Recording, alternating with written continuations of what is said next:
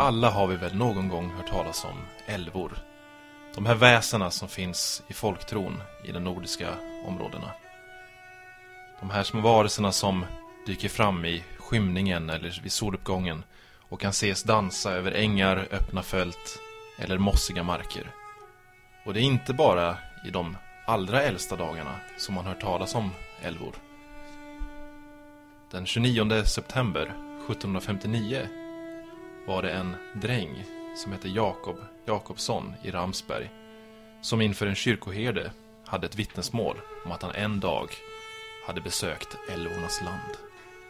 Efter en dags fiske hade han plötsligt sett en väg som inte hade varit där tidigare.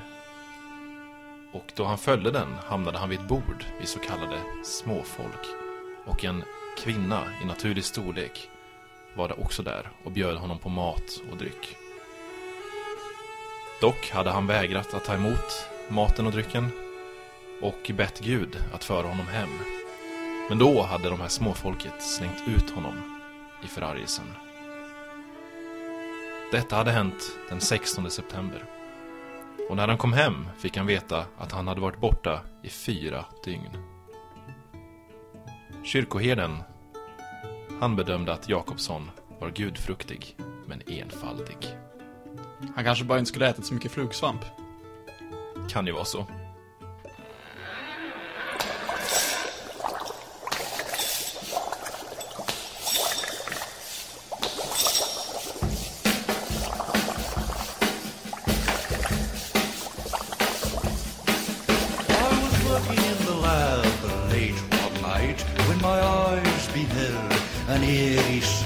For my monster from his slab began to rise, and suddenly, to my surprise, He did the mash, he did the monster the monster mash.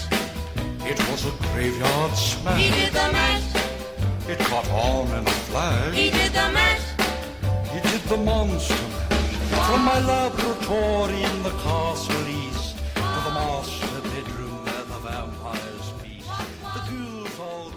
Hej och välkomna till Monsterpodden, podcasten där vi pratar om monster. Jajamän, som vanligt med mig, Anders Eklöv och mittemot sitter Fredrik Emting. Ja, hej allihopa. Hej hej. Hur mår du Anders? Jag mår bra. Fint. Har du sett att jag har eh, mitt eh, trollkors eh, på mig idag?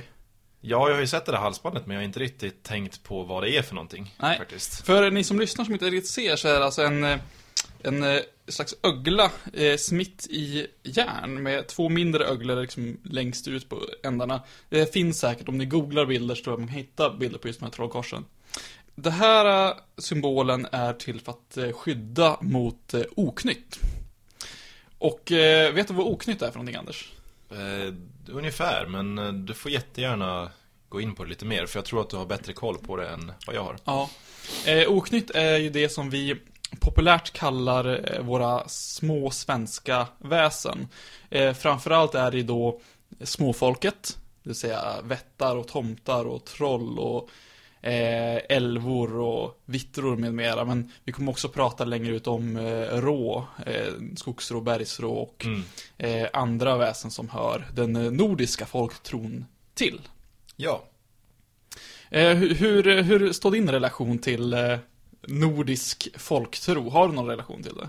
alltså inte jättemycket mer än att jag visste, alltså jag läste ganska mycket sagor vet jag. Jag hade någon så här jätteklassiska sagoböcker med allt möjligt. Alltså från, ja men från Bröderna Grimm till lite mer nordiska grejer också. Ja. Och då, det är väl klart att man hörde berättelser om, ja men älvor och småfolk och sånt där. Men inte mycket mer än, än så. Nej. Du har inte liksom känt några som själva har gett vittnesbörd till att ha sett eller upplevt saker som har med eh, oknytt att göra? Alltså, inte på rak arm, men det har säkert hänt. Men det är inte så att jag har något minne så. Nej. Jag vet att eh, bland min, min farmor eh, påstod sig ha sett vittra vid eh, tillfällen och eh, hemma så minns jag att man pratade väldigt mycket om just men, vittror och om skogsrår och annat. Jag tror att det var min mormor som berättade att eh, på hennes tid när hon var ung så fanns det folk inom Lantmäteriet som sades vara experter på att just se sådana vittervägar. Okej. Eh, för att man undvek att bygga saker på de här vägarna. Och jag vet att när jag åkte omkring eh, med bilen på sommaren runt om på landsbygden hem, uppe i Övikstrakten där jag bor, Mm. Eller bor, kommer ifrån. Eh, så brukar min mamma ofta peka ut eh, platser där som det sägs gå vitterspår. För att de minns att det berättades att för den här backen så vägrade hästen att passera. Mm. Och eh, då trodde man alltså att det var på grund av de här vitterspåren. Så att det är ändå ganska nyligen som det här var aktuellt. Så sent som för 50 år sedan kanske som det Mm. började avta mer och mer. För idag så tror jag att det mest av allt ser det som fantasy.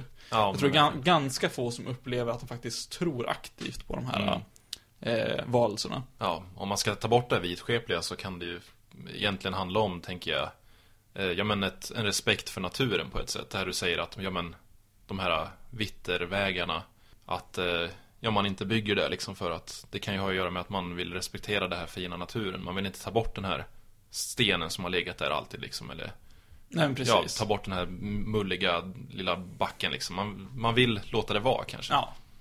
och då, bland, då blandar man in att det är någon varelse som bor där och som inte får störas liksom. Ja, visst. Eh, vart tyckte du att vi ska börja? Ska vi börja med det här, det som man kallar för småfolket då? Det kan vi göra. Har du någon, eh, någon speciell som du vill eh, prata om?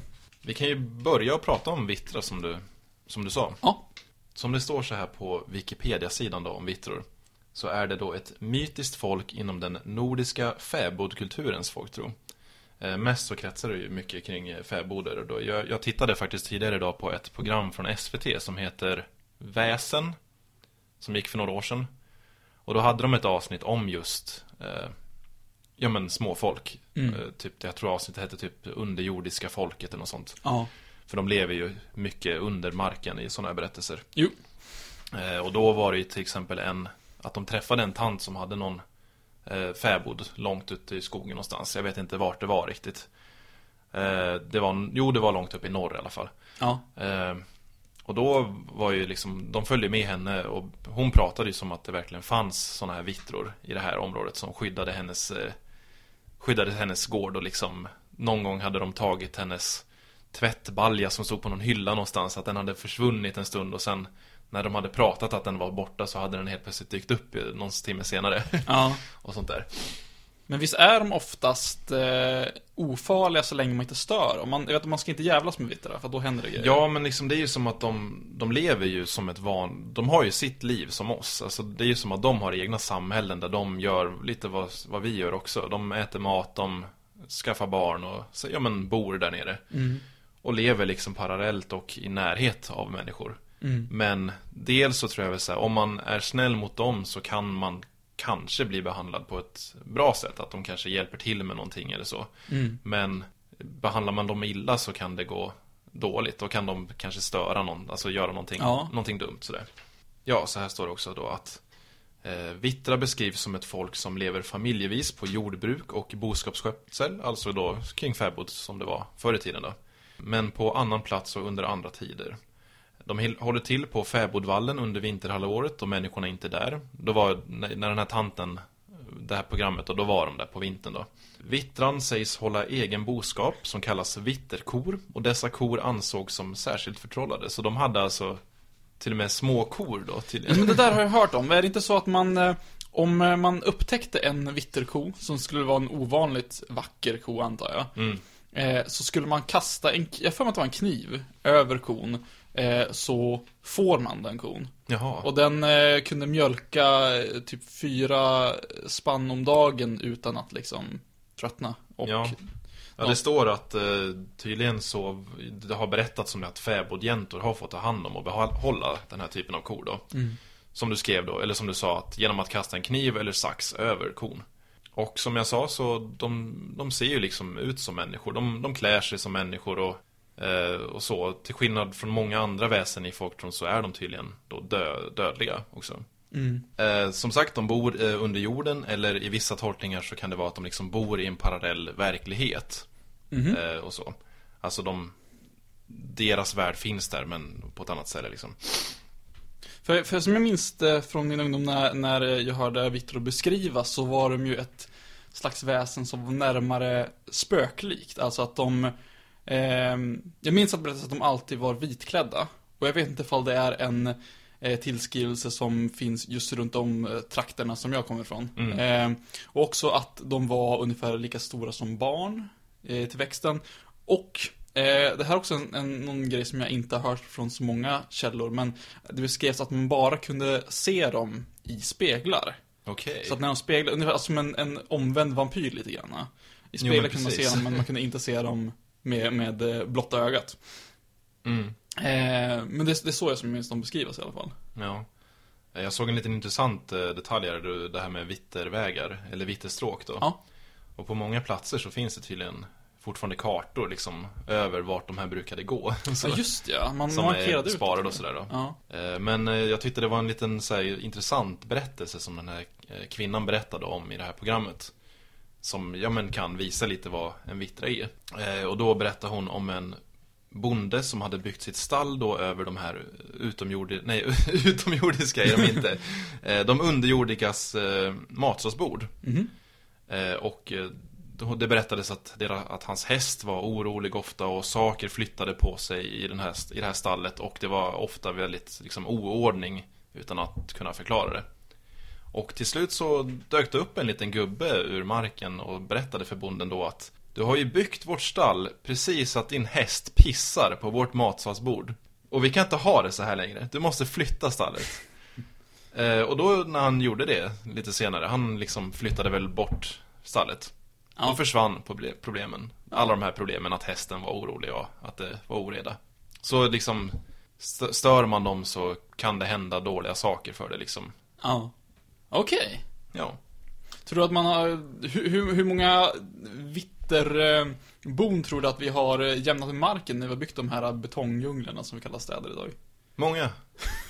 Det är något som man inte tänker på kanske, men tänk hur mycket städer det finns och alltså just att det är, det är asfalt överallt, det är ledningar och det är vattenledningar liksom byggt överallt i stadsområdena. Mm. Tänk vad mycket sådana här varelser vi har utplånat som bor under marken.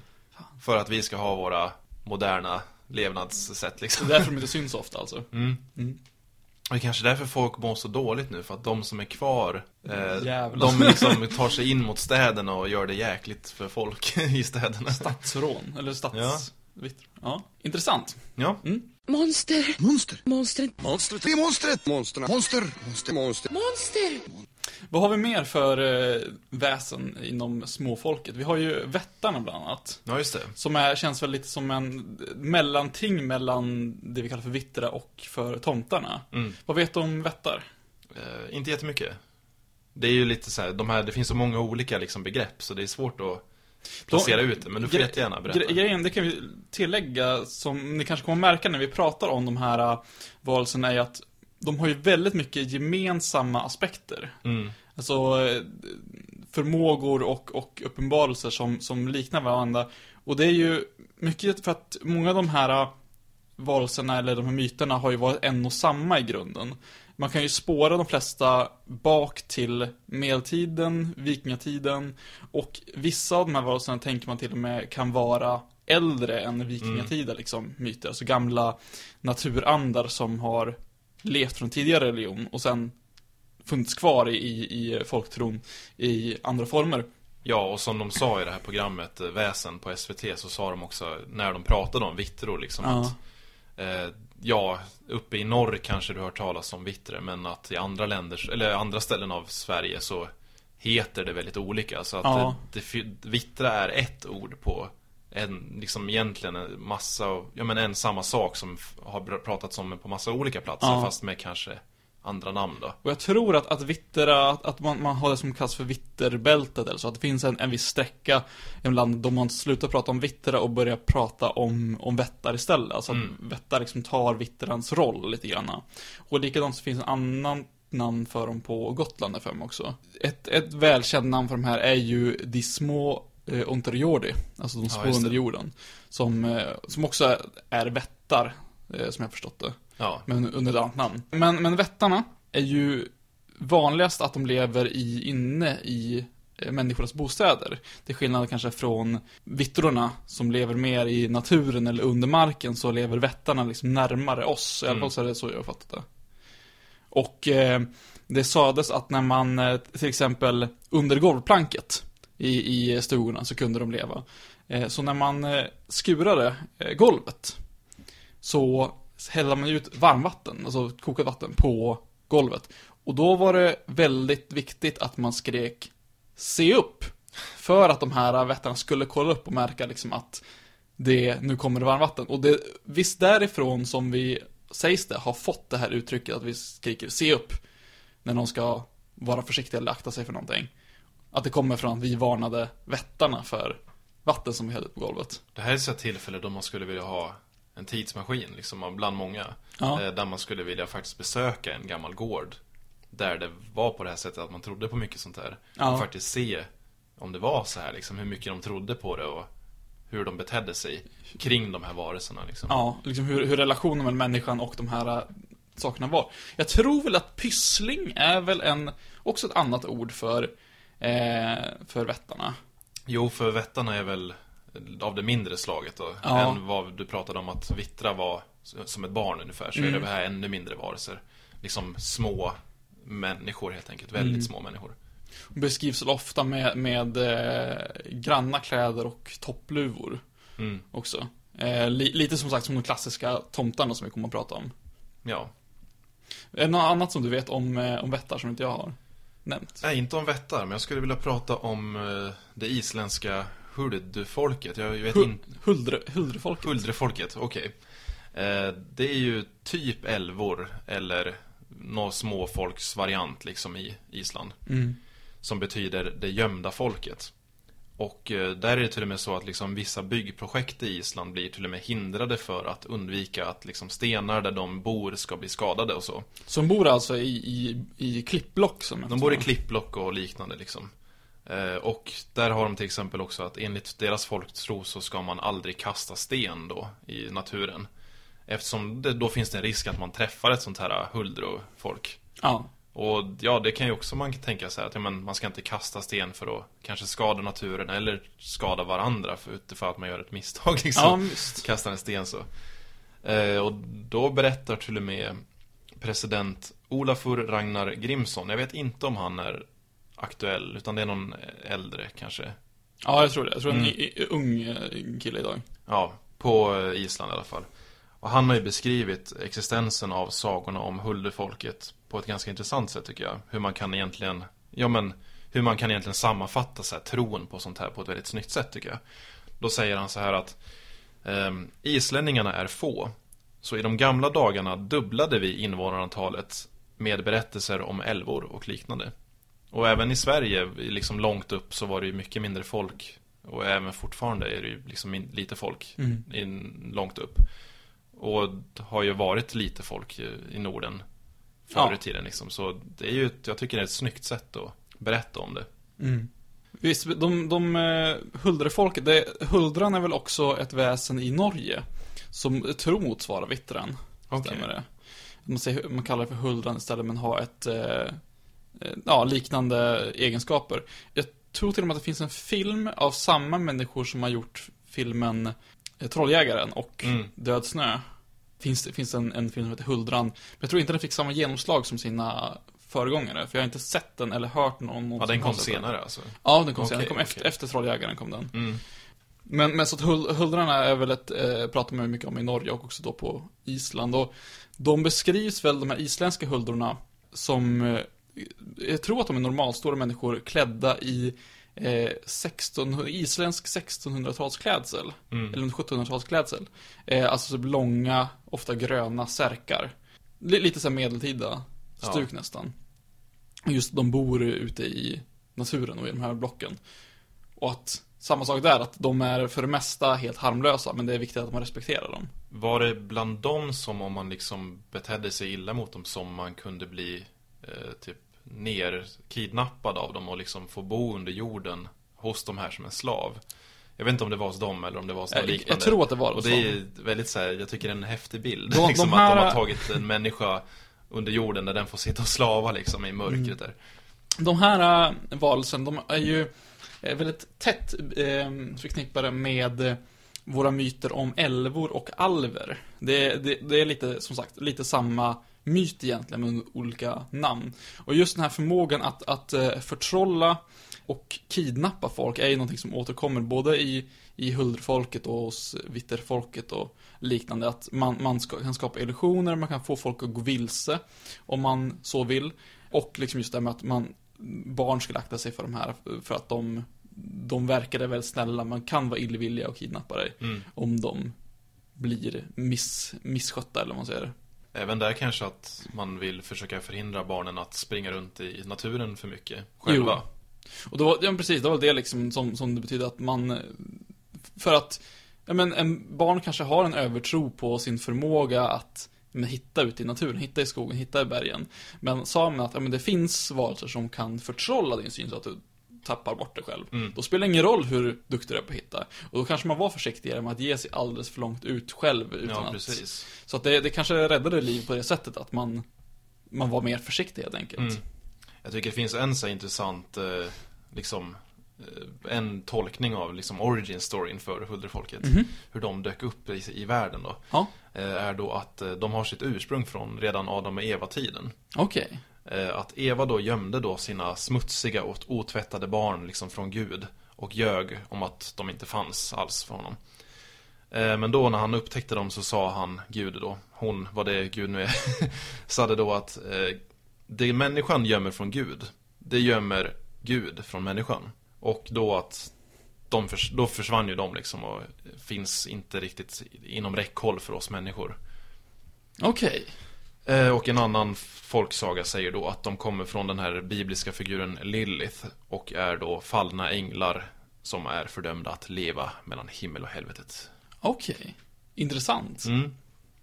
Det, som sagt, det, det finns ju liknande väsen som de här i, om man kollar på den, den nordiska mytologin, alltså jag tänker på asatron, har ju bland annat eh, de här eh, dvärgarna där. Eh, delar ju många likheter, både med våra, vår moderna syn på troll.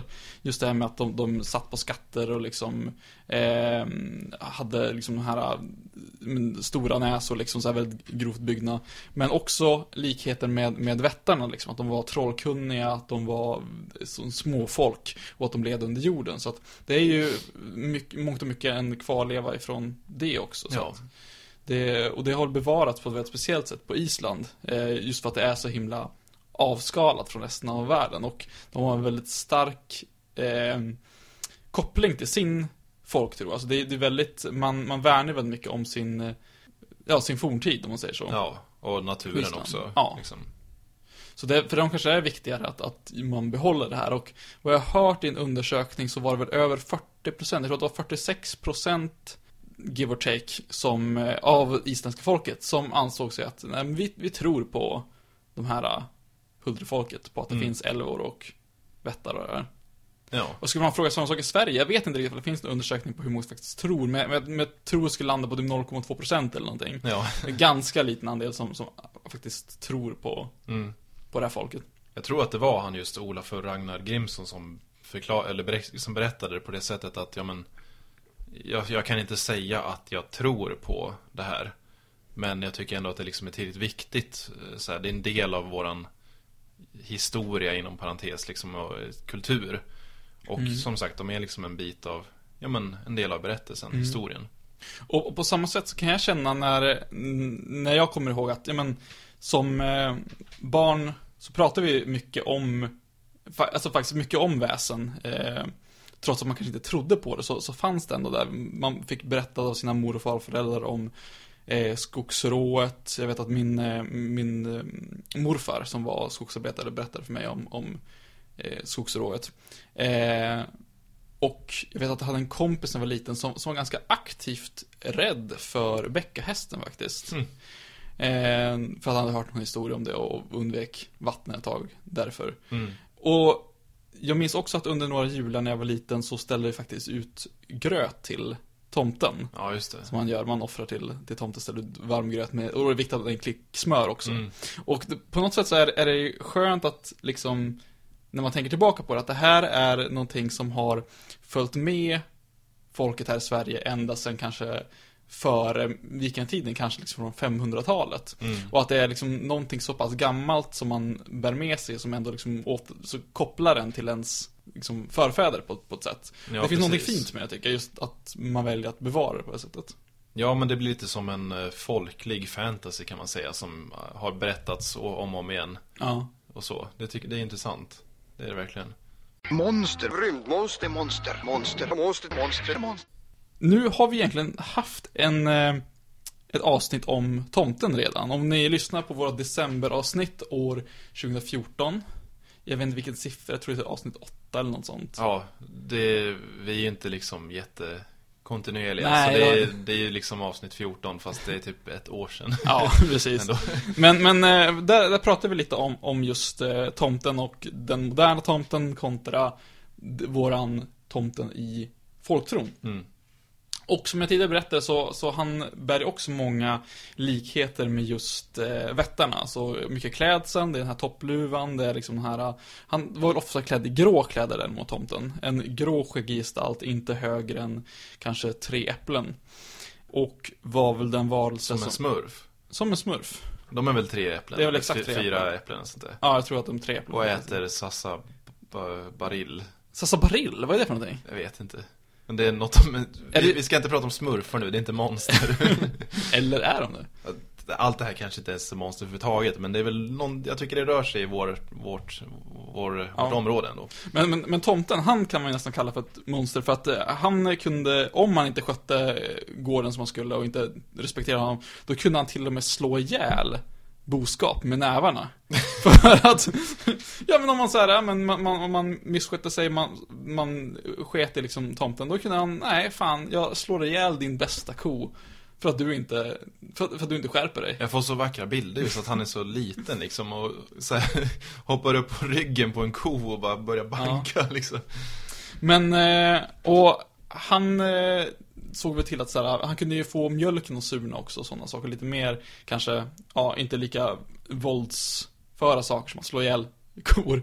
Eh, men det var alltså en, en, en gårdstomte var alltså en, en figur som tog hand om gården och såg till liksom, han, han hjälpte till med eh, ditten och datten och liksom han kunde borsta hästarna när de var borta, han kunde se till att de fick vatten om man hade glömt det, de, och så vidare.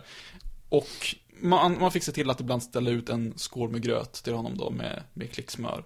Eh, för att han skulle, ja men, känna sig, ja, omtyckt, eller så här, respekterad. Fast nu för tiden kanske tomten har eh, internet. Just jag tänker att han har, alltså om han bor i alla fall i ett hus där det finns wifi. Ja, Så kanske han har fått tag i en smartphone och sånt där och kanske har fått se på nätet vad det finns för annat eh, utbud. ja. Och kanske är liksom, för fan jag vill inte ha gröt. Jag vill ha typ Vad det du sa jag vill- tidigare att smurfa något? Sassa Barill. Jag vill ha Sassa Nej men jag vill ha typ, vad heter det, en Jag vill ha Nutella eller jag vill ha eh, Oreos eller liksom Jag vill ha en, jag vill ha en öl Jag vill ha en öl, Men jag tror att man kunde ställa ut öl till honom också. Okej. Det, det viktigaste av allt bara var att om man, man skulle inte bli så fäst vid honom att man gav honom nya kläder. För att om du sydde nya kläder åt tomten och eh, la ut dem eh, och han tog på sig de här, då skulle han ju plötsligt inse att nej, men jag är för fin för sån här smutsjobb. Och skulle han sluta arbeta och så skulle du få ta hand om gården själv. Då kan saker gå åt fanders. Ja fy fan Men han kunde göra saker som att men, men släcka lyktor och, och kvarglömda ljus och annat så här, sånt som kunde ställa till det riktigt för, Mm. för gården. Eh, man kunde ofta, och det här är någonting som jag faktiskt hört på senare dagar också, folk som jobbar i stall och liknande, att eh, myter om att man ofta på morgnarna kunde eh, komma in i stallet och märka att hästarnas manar var eh, flätade. Man kunde fråga runt och det var ingen som såklart som hade flätat den här Nej. hästens man. Och då skyllde man ofta på att då var det ju tomten som hade varit och Men tog, tagit hand om, om tänk den. om det var hästen själv då Det kan ju vara hästen själv Att den bara inte säger någonting. Ja, Att den är lite fåfäng, men att den ja ljuger. Så, så kan det vara. Kanske, kanske, Hästar kan inte prata kanske kan inte prata. De kan göra flätor. Ja, Nej men i alla fall, men det här har jag hört, alltså eh, bara så sent för en antal år sedan när jag var yngre att eh, de som hade jobbat i stall hade hittat liksom en flätor i, i hästens man och folk funderar på, ja, men är det tomten som varit framme nu? mm. Hur, hur allvarligt de, de faktiskt trodde på att det var tomten är jag osäker på, men det togs upp i alla fall som Ja. ett alternativ. Att ja, men det är nog tomten som har fram att vi har en, en tomte. Och, ehm, många brukar väl prata om att när, eh, det har hänt någonting i, i huset som att man har glömt kvar ljus och sen har någon varit och blåst ut det liksom. Att när pratar, då är det tomten som är där och ser efter. Så att, så att än idag tror jag att många kanske pratar om tomten mycket, delvis på skämt, men att det finns ändå idén om, tom, om gårdstomten finns ändå kvar. Ja, men precis. Men nu bor vi alla i lägenheter, så jag vet inte ifall det finns lägenhetstomtar. under- Nej, vi kan, vi kan prata om det sen. Det, det intressanta, och det här tog jag upp lite grann i tomtavsnitt också, men för er som inte kommer ihåg det, eller som inte har lyssnat på det avsnittet och eh, inte planerar att göra det heller, så kanske börja lyssna nyligen och bara lyssna på de kommande avsnitten. Fast ni kan ju göra det Vi kan jättegärna. göra det, men jag tar upp det här i alla fall. Det är just att eh, eh, tomtens koppling till eh, nordiska, fornnordiska mytologin. Att eh, när vi övergav asatron, kristendomen eh, kom, in, så ja, men, försökte man glömma de nordiska gudarna. Men vissa av de här gudarna, de, de släppte aldrig riktigt taget. En utav dem var ju Oden Mm den, den grå. Och många av er kanske liksom har någon idé av, en bild av Oden som någon slags så här, eh, nordisk krigare liksom med, med en eh, rustning och ett svärd och en stor sköld och liksom här och korparna på axlarna. Men kollar man upp faktiska beskrivningar av Oden ifrån eh, Snorre Sturlusons Edda till exempel. Så, Aha, du sa Snorre. Ha! Ha! Humor! Men om ni kollar upp Eddan så märker man ofta att, att em, beskrivningen av Oden varierar såklart, men i, i regel så var han nog mer lik Gandalf den grå ifrån Sagan om ringen än vad han var den här vikingakrigaren. Alltså den här, han beskrevs att ha en stormhatt, Mm. alltså den här långa liksom brättehatten och klädd i grå kläder och sen det här ena ögat och liksom det långa skägget och man, man tror att, att eh, historiker tror alltså att, att han var en kvarleva ifrån en, också en äldre religion, en naturreligion. En, eh, en, en, en schamansk religion. Eh, för innan Oden dök upp i bilden så var Tyr den, eh, den rådande, alltså den, den stora guden liksom i, i, innan Oden tog över. Så att han kom förmodligen in lite senare eh, och blev så pass populär att man tog tillbaka honom från liksom en gammal religion och gjorde honom till, till eh, huvudguden. Och därför som han skiljer sig ganska mycket ifrån de övriga gudarna liksom i, i utseende och liksom hur han beter sig. Och var ju liksom också en, en slags visdomsgud eh, och en naturgud samtidigt som han var liksom en, en Ja. det vill säga en krigargud. Men, Nu har de plastiga rustningar i Marvel-filmer istället. ja precis. Ja. Men, den här Oden då, levde kvar i form utav tomten. Mm. Alltså den här grå figuren som eh, har eh, magiska förmågor, är vis, omhändertagande, ser efter ens går, liksom en, en, en hjälp, hjälpsam ande kan man säga. Eh, levde kvar i form av den här grå små tomten. De blev, han blev bara mindre helt enkelt.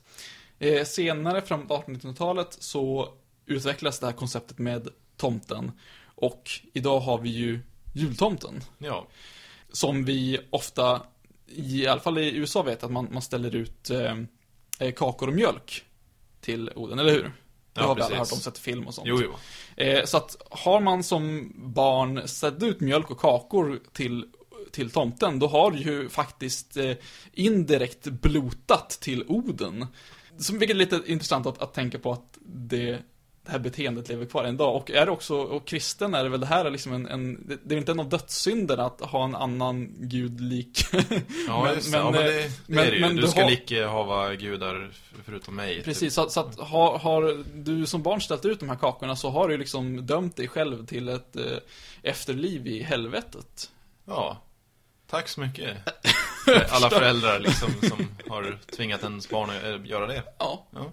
Så grattis. Men jag tyckte det var, var en, eh, det är in- intressant i alla fall att se liksom hur, hur det här eh, tomten har utvecklats under de här eh, över tusen åren som de har funnits med. Ja. Det finns annat än monster i universum. En liten idé om, jag tänkte om småfolket. Eh, en liten teori som jag har om, om varför de har funnits. Alltså då tänker jag framförallt på eh, vättarna och, och eh, tomtarna, liksom, de här som lever nära människorna in på gården. Ja. En liten teori om varför de var så pass viktiga och varför de levde kvar så pass länge. Eh, jag tänker, kan det inte vara så att de var lite som bruna M&M's? Och då tänker jag alltså på... Eminem, rapparen. Jag tänker på godiset, men... eh, Fair enough. Ja. Eh, vilket band var det som, som hade eh, en, en grej av att, åh, nu, det skulle jag ha kollat upp på förhand. Nej, jag tänker på att det, det var ett band, jag vet inte ifall det var, kan vara ett Led Zeppelin, vilka det kan ha varit. Men som hade en, en regel att när de åkte på turné, när de kom till en ny, nytt ställe de skulle spela, en ny stad, i logen så ville de ha en skål med M&M's. Ja. Det är alltså små så här sockertäckta chokladgodisar, ibland med, med nötter i, som, ja, vanlig i Amerika. Men det fick inte, sagt, inte finnas några bruna M&M's i den skålen. Det bara vara alla andra färger men inga bruna M&M's. Och de vart ju ökända för att de hittade de bruna M&M's så kunde de slå sönder hela logen. Det var liksom deras grej. ja, jag tror att det är lite av en eh, urban legend. Nej, men, för vet du vad? Ja. Och som sagt, ni får jättegärna skriva in och berätta vilket band det här var. Men, eh, en av medlemmarna i det här bandet har kommenterat det här i en intervju. Den här intervjun finns på, på YouTube, så jag har sett den. Eh, kommenterat det här i en intervju. Och anledningen till varför de vägrade ha bruna M&M's var för att i något tillfälle så hade de som arrangerade den spelningen slarvat med pyrotekniken och eh, en av deras eh, liksom arbetare, liksom scenarbetare, vart allvarligt skadad. Och de här eh, som hade, arrangörerna hade då inte läst den här tjocka bunten papper som skickar med liksom, säkerhetsregler och ja men där, där stod bland annat liksom vilka villkor de hade för logen och vilket de hade för scenarbetet och säkerheten. Okej. Och de insåg att om vi skriver i en liten, liten text att vi inte ska ha några bruna M&M's eh, så kommer vi märka om folk har läst de här säkerhetsreglerna. För att om vi kommer in och märker att här är en skål med M&M's, det är inga bruna. Då har de läst all det här pappret och tagit det på allvar. Eh, och då vet vi att vi kan spela säkert här. Och vissa tillfällen så kom de till och med in och såg att men, det satt någon och plockade ut alla bruna liksom. Då, då känner de, ja men då, då kan vi känna oss på säkra sidan. Och samma sak tänker jag lite med här äh, vättarna och tomtarna. Att, tänk att du har en, det, är liksom himlans massa år sedan. Du har en stor gård. Mm.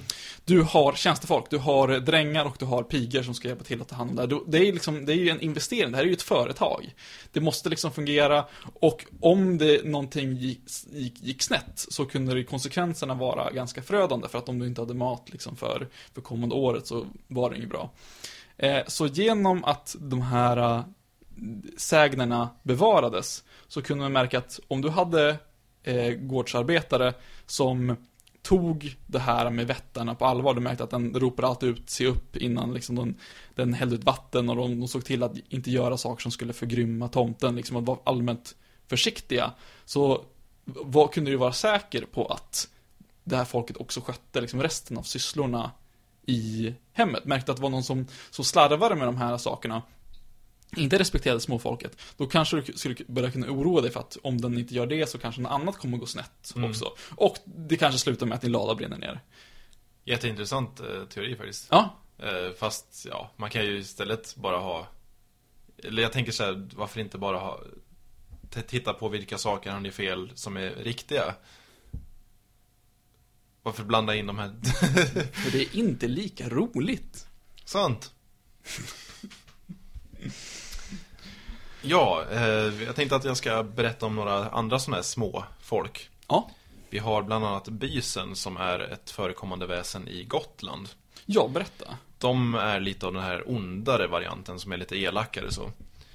Eh, Och de gör då att de, de lockar människor att gå vilse eller ställer till problem för skogsarbetare. Det är liksom deras thang. Eh, Och då är det så att om man får syn på en sån i skogen så förlorar man synen eller den blir liksom väldigt förvrängd.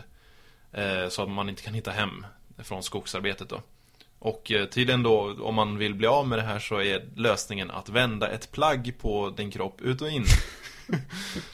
Alltså de har så, de har så konstiga liksom svagheter de här Ja, jag, det är liksom, varför ska det ha att göra något med hans kläder att göra? Liksom, ja, okej, om jag tar av mig tröjan och vänder den ut och in, då kommer jag se igen.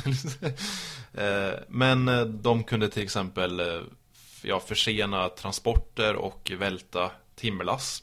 Och när jag go- bildgooglade på det här så tyckte jag att ja, men beskrivningen och liksom hur bilderna ofta var, då känns de väldigt mycket som små tomtar. Mm. Och hade ofta då en liten luva liksom och en yxa och sådär. Och de kunde ofta förvandla sig till en stubbe. Eller såg ofta då som sagt som en liten gubbe liksom, en tomtegubbe. Okej. Och hade ofta då en röd stickmössa och var gråklädd. Mm. Som en tomte. Ja. Jag kan tänka mig att det här du säger med att man skulle vända ett plagg ut och in, för jag vet att det finns, jag vet att det finns historier om troll också. Där man berättar att de har, det, det, en av deras svagheter är att man bryter logik. Alltså att eh, då, deras svaghet var att man, man, man bröt någonting, eh, ett, ett mönster, eh, så kunde de inte liksom processera det och Ja, till exempel om man varit jagad av ett troll så sa det att man skulle eh, springa över en, en åker, en läggda.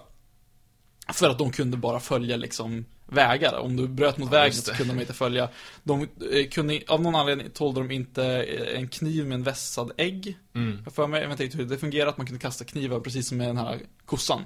Vitterkossan. Att man kunde kasta en kniv över dem så blev det till sten.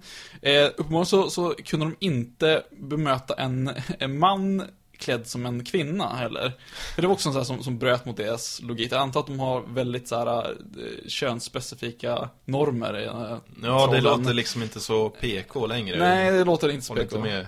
Men, inte eh, med. men det var uppenbarligen en av deras svagheter och jag tror att det här hör till samma mönster, alltså att, att om de här varelserna blev förvirrade, om man bröt mot saker, till exempel att man eh, bar en spann på huvudet eller om man vände en, eh, ett plagg ut och in. Ja, just Att det. det kan vara en, en sån sak. Ja. Eh, och tydligen då så är de då mänskliga varelser som när de i sitt liksom riktiga liv, eller vad man ska säga tidigare, hade De är alltså begått, odöda. De hade, ja men typ, alltså de, de hade begått brott och eh, då var deras eh, straff då att de är dömda att vandra på jorden i all evighet och ty- tydligen så är liksom deras jobb att skövla skogen på Mm. Gotland. Men det tar ju väldigt lång tid eftersom de är väldigt små så, Ja. så det kunde typ, ja men ett träd per sekel kunde kanske avverkas av dem. Ja. Okej. Sen har vi också lyktgubbe. Okej. Eller också kallat lysgubbar, drakbloss eller drakeldar. Eh, och eh, i folktron så är det då en osalig ande efter en avliden lantmätare. Som eh, fuskat då när han hållit på med liksom ägogränser och mätt upp fel och sådär. Flyttat gränser och gjort, det på, gjort saker som man inte ska. Och då blir han tvingad att i all evighet följa den rätta liksom, gränsen som, ja, egentligen den riktiga liksom, gårdsgränsen eller landsgränsen. Mm. Och kunde ibland då synas då som att man tänker att det liksom går runt en liten gubbe med en lykta och det ser man i skogen i natten. Men det här är ju, det har ju liksom en förklaring rent så här, ja men det finns en typ riktig förklaring som många brukar använda som en, ja den förklaringen då. För, för, för vad då tänker du? För... Ja eh, men att man, att folk har sett eh, liksom ett ljusfenomen som flyger runt över en åker liksom. Mm. Eh, och det är ju tydligen då att det är något som heter fosfin eller det kan vara fosfor och väte då. Alltså gas från myrar och mossa som tränger upp i marken och självantänds. Mm. Så att det blir liksom ett litet ljusfenomen. Ja. Och då var det väl när folk såg det förr i tiden så kanske de tänkte då att det var en liten gubbe med en lykta som gick runt i, Mm. på ån, liksom, eller på, på eh, Ja. ängen. Och det, det, det som stärker den här teorin är att det här eh, fenomenet, just det här med lyktgubbar och, och eh, det är väl, är det Weeping Willows som de kallas på, på engelska tror jag. Det vet jag inte. Eller Willows i alla fall. Men att eh, just de här historierna om de här, sen Irre Bloss och liknande, finns över hela världen egentligen. Att de återkommer även i USA och i England och liksom Mm. runt om i, Europa, just det här med de här ljusfenomenen, fast det är olika förklaringar till dem. Ja, ibland är det ju, det är väl många gånger med spöken pratas det väl om, liksom, Ja. som att det är ljusfenomen och sådär. Jo, precis. Och även, det finns en, en eh, flod i, jag gissar på att det här är Indien. Ni får också rätta mig om jag har fel, men, men eh, där varje år vid ett visst tillfälle så har man eh, Naga-festivalen, tror jag heter. Och Naga är alltså en, en, en ormvarelse som sägs leva i den här eh, floden då. Vilken flod det var minns jag tyvärr inte. Men en viss tid på året så eh, kommer alltså ett, eh, dyker upp ett fenomen. Eh, och i samband med det så har man den här eh, festivalen. Och fenomenet är att det bildas små brinnande klot runt om på den här vattenytan.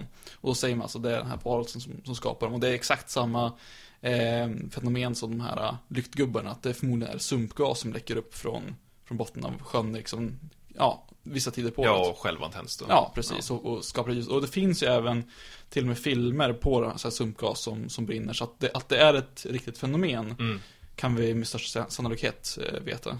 precis. Har du någonsin sett något sånt där? Nej, det har jag inte, ska jag säga.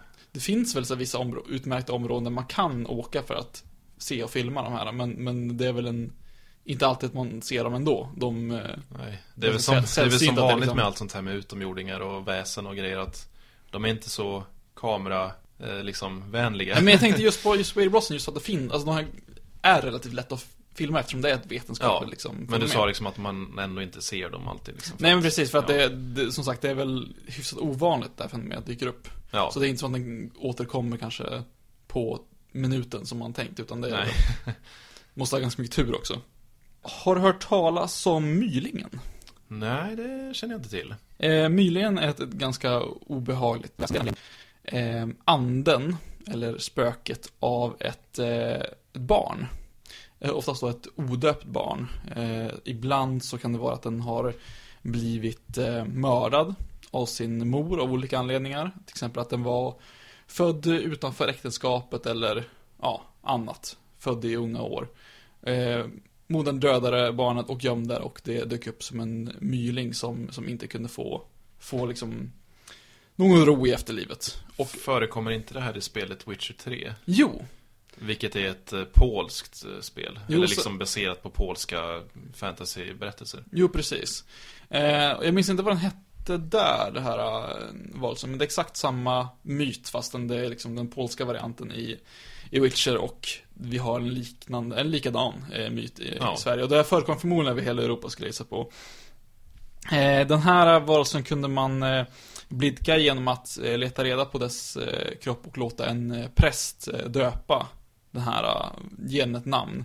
Eh, man kunde också blidka den genom att om man mötte det här eh, varelsen, den, ibland kunde man höra den ropa, liksom gråta och ropa liksom Vad är mitt namn? Vad är mitt namn? Eh, och eh, då kunde man ropa tillbaka att jag vet inte, men du kan ta mitt namn. Mm. Alltså att man, man döper den till sitt eget namn liksom, och jag heter, alltså så att, ja, då, den har ett namn. Och därefter så skulle den få ro då Mm. i, i efterlivet och eh, ja, som sagt, det, det, kunde, kunde uppenbara sig så som man kunde höra barnskrik liksom när det inte borde finnas barn i närheten. Eh, Obehagligt. man kunde höra den ropa efter sin, sin mamma, man kunde höra den liksom ropa efter att, sitt, sitt namn och ja, Mm. väldigt obehaglig eh, historia. Och förmodligen så, så var väl det här ett sätt också att, att skrämma och varna mödrar som kanske funderade på det här till att liksom inte göra till att den här myglen ofta, de var ju ofta ute efter att hämnas på sin mor, att kanske till och med döda sin, sin mor, om de kunde få tag i dem. Men ett, ett sätt att skrämma folk från att, att eh, göra det här och det här, sådana saker händer ju än idag, även om det är ovanligt. Men man kan tänka sig förr i tiden när det var betydligt viktigare att man födde barn inom äktenskapet, att liksom, ja, om man tittar på, på eh, skelett från förr i tiden så kan man se på, på skattbildningen i höften och sånt att många fick barn väldigt tidigt och att förmodligen så eh, var det väldigt många barn som blev till utanför äktenskapet och sen så gjorde man ett skenäktenskap för att det skulle verka som att det liksom var, var ett äktenskapligt barn då. Ja. Så att just det här med, med, med att man fick barn väldigt tidigt och att man fick dem utanför äktenskapet, det var nog väldigt vanligt och var nog ett väldigt stort problem. Mm. Skulle jag tro, under en väldigt, väldigt lång period tills vi börjar få liksom, ja men, eh, vad heter det? Anti, Jag vet inte. ja, men, men så här, preventivmedel tänker jag på. Ja. Vi fick preventivmedel, så var det nog ett väldigt stort problem. Men det är mylingen i alla fall. Ja. Du hade inte hört om det förut? Ja, jag hade ju hört talas om det liksom i spelet Witcher. Mm. Men inte mer så faktiskt. Och när vi ändå är inne på barn, så tänkte jag höra om du vet vad en bortbyting är för någonting. Ungefär, men du får jättegärna gå in på det. Bortbytingen, och det här minns jag att det här vart jag kallad väldigt många gånger av mina syskon i, i barndomen. Jaså? Eh, men, bar, men bortbytingen var alltså en, ett barn som eh, skilde sig ifrån eh, andra barnen i, liksom, i syskonklungan eller liksom ett, det kunde vara ett ovanligt fult barn, ett barn som, som lätt blev arg, som hade starka liksom eh, eh, emotionella reaktioner, det kunde vara ett, ett barn som var tvärtom, att det var liksom eh, ja, men inte pratade så mycket, eller lärde sig prata sent, liksom, kanske var lite dum, eller liksom, ja, hade, hade märkliga missbildningar, liksom, både mentala och Ja, fysiska. allt det här stämmer in på dig, så jag förstår ju Ja, precis. vad, vad de, vad de Eh. Men, eh, och det finns olika va- varianter på det här. I, i vissa fall så är det alltså ett, en, en eh, elva eller vittra eller dylikt som har liksom bytt ut eh, barnet mot sitt eget barn. Alltså de har tagit ett människobarn för att de tycker människobarn är, är bättre antar jag. Jag vet inte riktigt varför de, de vill åt dem. Men de tar med det här människobarnet i, när det är liksom ett spädbarn till eh, sitt rike liksom. Där det får, får leva liksom ett eh, liv liksom i glans och glamour. Och eh, ofta kunde de ta ett, eh, en, en gammal älva liksom, en, en eh, eh, som ja, var, var trött och förlegad och var på väg att dö och byta ut den mot liksom, det här barnet. Så den här eh, älvan då, eller alven, tog formen Mm av det här barnet och levde då bland, bland människorna. Och därför, eftersom det var en gammal liksom senil elva, så därför den betedde sig som den gjorde. Men varför vart du kallad det? Men Det var väl något sånt här som man, man retades med. Det var Ja. bara, vanligt man pratade om det. Och Att, eh, jag minns att där uppe hemifrån så, så pratade de då inte om alvor och älvor som, som bortbyting, utan det är alltså troll som byter bort. Så då, Ja, men det känner jag igen. Och då var det väl vanligare att i så fall att det handlade om om man var ett ovanligt fult barn, liksom att det, kunde, det här är ett trollbarn som någon har bytt Ja, ut. men det, det där känner jag igen. Eh, och tragiskt nog så var ju det här ett sätt för, för folk förr i tiden att eh, helt enkelt skylla det vi idag kallar, liksom, ja, men det kan vara ett olika eh, syndrom som till exempel DAMP eh, kunde skyllats på Ja, att det var en bortbyting eller om någon hade eh, ADHD. ADHD eller autism till exempel eller eh, Downs syndrom var ju också någonting man, man skyllde på att det här var en, var en bortbyting och man kunde inte liksom inte förstå det här. Det fanns ju liksom ing- ingen, eh, ingen som kunde förklara på sätt så de tog till den förklaringen som de kunde komma på. Det var liksom, det här kan ju inte vara vårt barn. Nej. För att våra barn är inte så här liksom. Det ser inte ut som oss, beter sig inte som, som oss. Alltså måste det vara en bortbyting och det är ju så, Det är väldigt, väldigt mörkt. väldigt mörkt att tänka på i efterhand liksom. Att folk liksom, ja men, bortförklarade sina, sina barn som, som eh, onaturliga väsen för att Mm. de inte fyllde normen eller liksom kunde bete sig som Ja, det är, det är obehagligt. Att tänka så, på. så, så väldigt, väldigt trist. Men det är alltså myten om bortbytingen och det tror jag inte man hör så mycket om idag. Utan det är väl som sagt mest på man retar sina syskon med att säga att man är bortbyting. Ja. Jag har inga syskon så jag vet inte. Nej, okej. är, men- Rymdmonster. Monstret. Monster. Monster. Elektriskt monster. Elektriskt monster. Eh, Jag tänkte att vi ska prata om lite olika så kallade råer, eller vad man säger. Rådare. Råder. I, rådare i plural tror jag. Ja, Ja. så vi börjar med skogsrået. Ja. Skogsrået är oftast en kvinnlig varelse, kvinnlig form. Som liksom styr över ofta vilda djur i en skog liksom och eh, kan ibland ja, men, ta hand om dem och ibland skänka dem till folk som behövs liksom. Och ofta då så Deras ofta karaktärsdrag är att de eh, liksom lockar vi- vilsna vandrare i skogen och män liksom och förför dem hon, om hon tycker om dem. Eh, Och framifrån så är hon ju liksom en vacker kvinna. Men ser man baksidan av henne så ser man liksom ofta att det är som en ihålig rygg som ser lite ut som liksom ett karvat träd. Just ja. ett rådre- Ja. Eh, och eh, typ, fast eh, typ i norr, längre norrut och mycket i Dalarna faktiskt. Eh, I typ, ja men där det var mycket fäbodar och sånt. Då var det istället att om man såg henne bakifrån så kunde man se att det var en, fanns en rävsvans som stack upp Mm. under kjoltyget liksom. Och, eh, ja, hade man blivit så kallad bortförd eller liksom haft sexuellt umgänge med en sån här så kunde man då se på de här männen ofta att de var typ fåordiga eller det var någonting som hade hänt med dem. Ja. Att hans själ hade liksom blivit tagen av henne på något Ja. sätt. Men inte alltid bara liksom hemskt, utan ibland så kunde hon vara ha positiva egenskaper som att om hon blåste ner i folks gevärspipor Mm. så kunde de, då skulle det vapnet aldrig missa. Nej. Och då gjorde hon ju liksom för att, ja, dels för att, ja men då kommer hon in, då kommer människorna inte träffa mina djur så att säga. Ja. Så att det blir liksom, de, hon styr lite hur, hur det här geväret ska användas. Man kunde väl också, om man fick en, en, en yxa av rået, så, så, alltså en råyxa. Så var det också en, en, en, alltså en vedyxa som aldrig någonsin behövde slipas, tror jag. Mm. Fanns också. Eh, jag, jag minns det som att eh, rå och skogsrået båda funnits som en, en, men en farlig varelse, men också som sagt i många fall var eh, en hjälpsam varelse för liksom, folk som gick vilse. Och Ja, och ibland liknande. kunde hon ta hand om folks boskap och sådär. Ja. Ta hand om sånt. Jag undrar, eh, just på, på skogsrået, är det därifrån vi har fått ordet rådjur? Det kan ju vara det. Jag tror att det är så, för jag, jag kan inte minnas om jag har hört en annan förklaring för, för var Mm, namnet kommer ifrån. Så det förmodligen har det någonting med, med skogsrået att göra. faktiskt. Men, ja men hur ska man liksom förklara eh, förekomsten av den här berättelsen? Ja, jag vet faktiskt inte riktigt. Nej. Det är väl samma sak där, liksom. jag, jag tror att medans, medans eh, många av de här varelserna som du sa, bysen till exempel, är liksom ett, en, en skogsande som såg till att man, man tog hand om naturen och sånt. Så här var det väl samtidigt en, en eh, varelse som eh, hörde kanske jägarna, som sagt skogsarbetarna, Mm. till väldigt mycket. Att det var ett sätt för dem att, att eh, ja, men, förstå naturen omkring sig att vara försiktig med vilka djur du skjuter. För att du ska ju inte egentligen skjuta av vilka djur som helst. Ja, eh, kanske heller, liksom en spännande fantasi också, att man skulle träffa en vacker varelse ute i skogen. Ja, och- man sitter där ja. ute på passet länge, då är det, då är det klart att de börjar fundera på Men sånt. sen att man samtidigt ska passa sig för liksom, ja, löstyg så att säga. Ja. eh, liksom, ja, man ska inte man ska inte vara otrogen mot sin fru, fru liksom, för det, jo visst, den här vackra varelsen finns ute i skogen, men det kan gå illa för dig liksom. Ja, visst. Det kan ju vara sånt. Och eh, de här äh, rådarna, skogsrået är väl det mest kända och jag tror också att- den version som jag har hört så är det både att hon har ett urholkat träd i ryggen och har en rävsvans.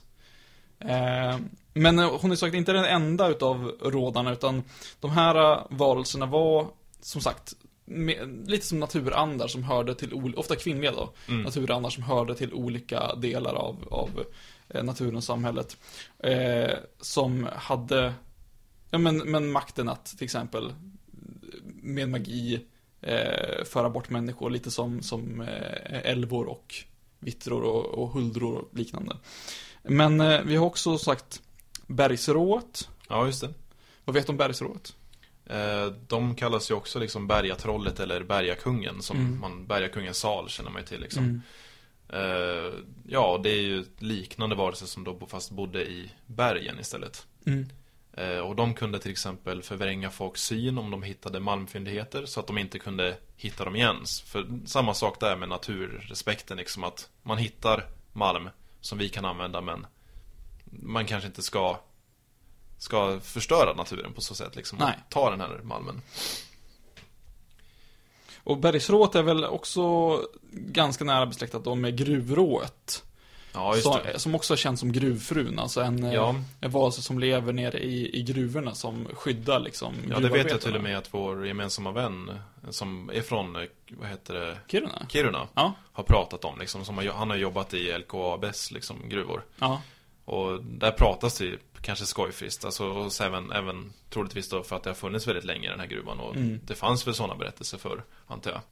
Eh, och det kunde ju liksom antingen vara en vacker kvinna, men också att den var en, kunde föreställa som en trollkärring, ett djur, en eh, lite otäck gubbe eller liksom en fladdermus som skrämmer bort eh, folk då från, ja men det som finns i gruvan. Mm.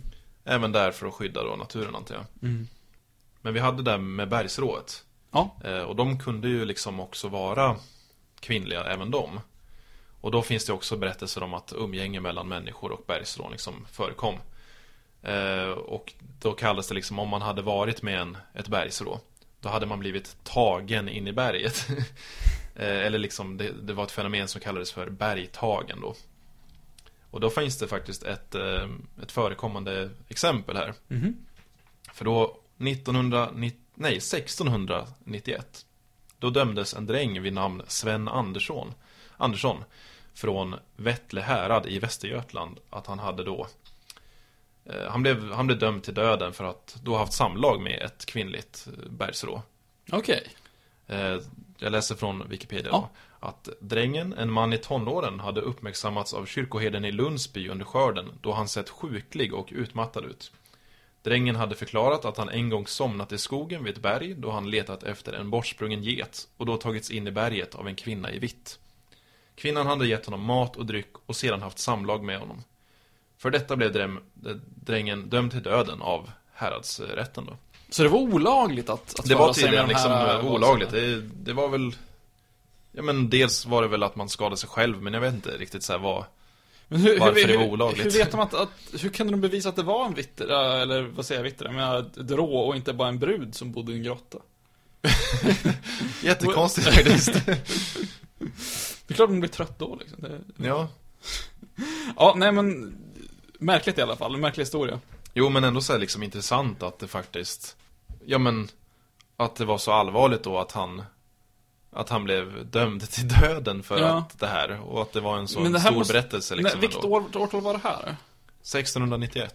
Men det här kanske var under då samma period ungefär som man var väldigt rädd för, för häxor och trolldom också kunde bli dömd för sånt. Ja, just det. Eh, Att det kanske är i samband med det som man, man började ta de här eh, myterna mer på ett blodigt allvar så att säga. Eh, Jag tror inte att det är någonting som hör liksom vanligheterna till att man var så pass rädd för. för Nej, det är väl inte liksom en vanlig berättelse tror jag. Jag tror inte det är vanligt att det finns sådana här vittnesmål liksom. Nej. Men det här var ett exempel som tydligen då har funnits i historien. Ja, just. Det finns ju såklart en eh, förklaring till det troligtvis. Han var väl säkert bara sjuk. Förmodligen. Ja. och, Eller kunde inte göra, och väldigt- kunde inte göra sitt jobb. Han hade varit borta väldigt länge och då kanske, Ja. kom han, då kanske han kom med en förklaring. Ja. Kanske till och med att han varit med någon kvinna i någon annan ort Ja. och försvunnit liksom. Men han kommer tillbaka och har inte gjort sitt jobb Och och väldigt, berättar att, han väldigt är, bakfull. berättar att han är trött och mår dåligt liksom. Och då, du har inte gjort ditt jobb, du får dömas till döden. Du har ju liksom varit borta från ditt jobb alldeles för länge så du har inte gjort det du ska. Död. Fatta om man, man, man, man kom, har liksom varit ute på en helg eh, det har gått vilt till, man kommer till jobbet och är hängig på, på måndagen. Så kommer det chef fram och bara Nej, du sköter ditt jobb. Du ska dö. Ja, du har varit med en eh, jävla bergsrå. Du ska dö. Jobbigt läge. Mm. Eh, vi har ju också sjörået. Ja, just det. Alltså nå- en, en eh, varelse som liknar mycket till eh, det vi ser som sjöjungfrur idag. Alltså en, en, eh, vara en kvinna som antingen hade simfötter eller hade liksom en, en eh, fisksvans. Mm. Eh, som då på liknande sätt som de andra råna hade hand om fisket och hade hand om eh, liksom sjöarna och vattendragen. Och där var ju man tvungen att liksom se till att, att man, man skötte sig för annars kunde hon släppa ut fisken ur dina fångstnät och liksom se till att du, de kunde välta båten så att du kunde drunkna om du inte eh, var schysst och, och liknande. Påminner väldigt, väldigt mycket om det vi eh, känner till som Näcken också. Alltså en, lite som en kvinnlig variant på, på Näcken. Jo, jag tänkte på det. Liksom, Näcken är ju, det är någonting som jag verkligen kommer ihåg. Att man har fått berättat och till exempel i Emil pratas det väl om. Emil Lönneberga tror jag det pratas om Näcken och sådär. Ja. Och mycket att man hört talas om just en, ja men en, en naken människa som finns i skogen som liksom spelar musik och också väl, det är väl fa, en farlig varelse om man Ja. väl kommer i kontakt med den. Och om man, man, jag undrar lite det om, om just eh, Näcken, den här nakna mannen, väldigt vackra mannen som spelar fiol. Eh, om, om det är lite som, som, om vi tänker så att, att på något sätt är ju ändå eh, skogsrået en, en man säga, sexfantasi för, för män då liksom. Var försiktig liksom för de här vackra kvinnorna liksom. Och på samma sätt så var Näcken en liten fantasi för, för kvinnorna. Ja, just det. Just den vackra mannen som, som bodde ute i vattnet som, som ja, spelade kunde spela musik liksom. Inte som ens eh, tjocka man som var en tråkig bonde hemma liksom. Ja, som kunde lira lite munspel i bästa fall. Ja. Men den vanliga förklaringen för Näcken är ju liksom att, jag menar varför den förekommer i eh, folksägen är ju för Mm. att det är ju det här att man ska akta sig för vatten liksom. ja, Ta det lugnt bland sjöar och, ja men, åar och allting liksom. ja. Och det var väl förmodligen som eh, det även idag är väl inte helt ovanligt att folk drunknar i vattendrag liksom efter fylleslag liksom. Ja. Det är ju, det är ju sagt, det är väldigt vanligt och var förmodligen lika vanligt på den tiden. Då, ja men, hittar man på en historia för att hålla folk borta från vattendragen. Och en annan, upp, en annan version ska jag säga, av, av eh, Näcken är ju just bäckahästen. Som, eh, de här, jag jag vet att de här eh, sjö, de säger sjöhästar, fast inte du vet de här små sjöhästarna, utan Ja. de här var sådana, det finns eh, i andra eh, folksägner också. Just de här hästarna som lever i, i vattendrag, som man skulle akta sig för. Jag minns inte riktigt vad de kallas, men jag tror att de finns i, i, i engelsk och keltisk mytologi också. Och det är förmodligen därifrån vi har fått den här personen. Men det var alltså en, en häst, en mycket vacker häst, som eh, utan sadel som kunde dyka upp. Och eh, som var väldigt tam och som man lätt kunde hoppa upp och liksom, eh, sätta sig på ryggen på den och rida på den. Eh, och det sades att om, den det här närmar sig ofta barn. Och eh, om det var, låt säga att det var en hel grupp med barn som hittade den här hästen. Att det var kanske en sju stycken. För varje barn som satte sig på hästryggen så blev den här hästen längre. Vilket jag tycker är en liten, liten kul bild, att det kan ha varit tio barn som satt sig och så bara drog den här ut sig som en jävla korvhäst och liksom blev Några, ett par meter längre. Och därefter så satte den i full fart. Och jag är osäker på om man kunde, jag tror inte man kunde hoppa av hästen heller. Jag tror att man var som fast om man hade satt sig på sig. Men den hästen rusade rakt ner i närmaste vattendrag och drunknade, då, eh, dränkte de här eh, barnen. Och jag vet inte ifall den här hör till vissa delar av Sverige. I vissa delar så pratar man om den här fjolmannen och i vissa delar så pratar man om eh, bäckahästen. Men, men eh, båda två är ju vanligt förekommande. Jag undrar där också, precis som jag försöker koppla tillbaka till den nordiska mytologin, om den här hästen har någon slags koppling till Sleipner också. Alltså Ja, just det. Odens åttabenta häst. Ja. Men, men eh, hur, har du hört om båda de här eller har du någon, någon av versionerna? ja, jag känner igen båda två då, men det är ju som sagt Näcken som jag mer känner igen. Ja. Jag, jag tänkte mycket på den här, eh, just det här med att Näcken spelar fiol. Att liksom, det här med, med spelmän och trubadurer, att kan det ha varit någon, någon slags så här, men, men signal som man försökte ge till sina döttrar att, men undvik så här konstnärer och liksom, men, men musiker för att de, de verkar liksom sköna lirare, men när de väl kommer att försöka försörja dig så kommer Jo, de liksom precis. så här- De, de, är, de kanske, det är väldigt fint kanske med någon som kan spela ett bra instrument liksom så, men de kan inte försörja dig när det väl kommer till kritan. Så, så ta, ta den tjocka gubben istället som kan spela Ja. lite munspel, för han kan i alla fall ta hand om en gård. Ja. Tornadomonstret, tornadomonstret, monstret, monstret, monster. Tänk, jag tänkte att vi ska prata om eh, maran. Ja, Eh, maran var i folktron ett, folk, eh, ett övernaturligt väsen som sades plåga sovande personer genom att sätta sig på deras bröst och rida dem, så att säga. Och då, blev man, då fick man ångest eller typ kvävningsproblem liksom. Och eh, även djur och sådär kunde angripas det här. Och oftast så är det ett kvinnligt väsen även det liksom som ibland hade djurgestalt som en katt till exempel. Ja, det, den förekom först i en så kallad berätt, en berättelse som heter Ynglingssagan från 1200-talet. Väldigt länge sedan. Men eh, tron på det fanns även kvar i vissa bygder i landet ända fram till 1900-talet faktiskt. okej. Tidigt då, antar jag. Och det här kan man väl förklara, eller tänka, ja men att folk vaknar och får ett anfall eller något liknande liksom. Att det kan vara något sånt. Ja. Man vaknar av ångest eller får mardröm. Och det är ju så att ordet mardröm kommer just från maran. Ja. Vi har ju det som vi kallar för, för night terror. Eh, Mm. Jag vet inte vad det kallas på, på svenska liksom, men det här som, jag vet många som upplever det här och det finns en vetenskaplig förklaring med att man vaknar mitt i natten, sömnparalys heter det till och med. Ja, precis. Så. Man vaknar mitt i natten, man kan öppna ögonen men man kan liksom inte säga någonting eller röra sig. Liksom det är liksom en, en del av hjärnan som sköter motoriken sover fortfarande men den medvetna delen av hjärnan vaknar. Eh, och det orsakar de här eh, problemen. Det, det är liksom en eh, 10% av befolkningen tror jag som upplever Ja, ofta ser man väl typ konstiga saker och Ja. man kan oftast för, Jag har hört att man liksom ibland kan se att det just är någon som trycker ner en på ett sätt. Ja. Eh, Och eh, jag, eh, jag, jag, jag, känner, jag har kompisar som upplever det här ganska regelbundet och alla har berättat att det är väldigt obehagligt att Ja, det har hänt mig en gång faktiskt. Det hände en gång. Ja. Jag har nog aldrig varit med, inte vad jag kan Jag minns ihåg. bara att jag inte kunde liksom röra mig och att jag såg väldigt konstiga saker och blev väldigt, väldigt ångestfylld. Jag har varit med om en gång, eh, ganska nyligen faktiskt. Det här måste ha varit typ i, eh, kan det ha varit i höstas nu? Eller för länge tillbaka. Eh, att eh, jag vaknade skrikandes och vevade, alltså du vet som i film när man har varit med otäckt i en, dröm och man vaknar och, och skriker och vevar med armarna. Alltså precis så har jag varit med om.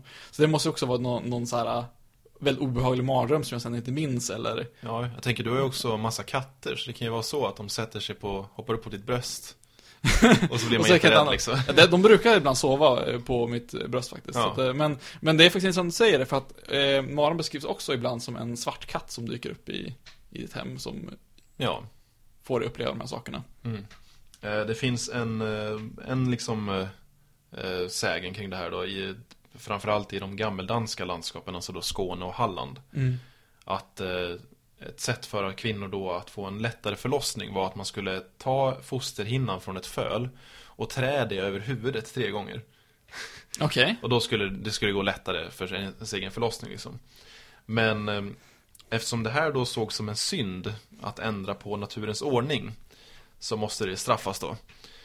Om barnet då efter födseln visade sig vara att det blev en flicka då blev det en så kallad mara då. Var det en pojke så blev det en varulv då i, eh, i den här, Var den det här så? berättelsen. Tiden då. Jaha. Ja, precis. Och då om man är en sån här mara då så eh, under natten så blir man en mara då och ger sig ut på strövtåg i natten och eh, jag går runt och smyger runt i folks eh, hem och sätter sig gränser över folks eh, bröst och så kallat rider folk. Ja, Då. Det, det är så obehagligt sexuellt på något sätt. Ja, det är lite så. Ja, men det står liksom så att, ja men sätter sig gränsle över en sovande mans bröst som då rides av maran. Men är det här- Och då blir mannen förlamad och kan inte röra sig. Liksom. Men jag undrar liksom så här, är det här i, Ynglingssagan, vad beskrevs på det sättet också? För att jag föreställer mig att det här med ridandet, att det var mer direkt sexuellt innan och sen när kristendomen kom in och man skulle städa upp det här. Ja, då bestämde man, okej, det blir på bröstkorgen Ja, istället. precis. Och- ja, Tydligen ett sätt att ta sig ifrån marans eh, förbannelse liksom, det är att eh, man ska tvinga maran till skogen.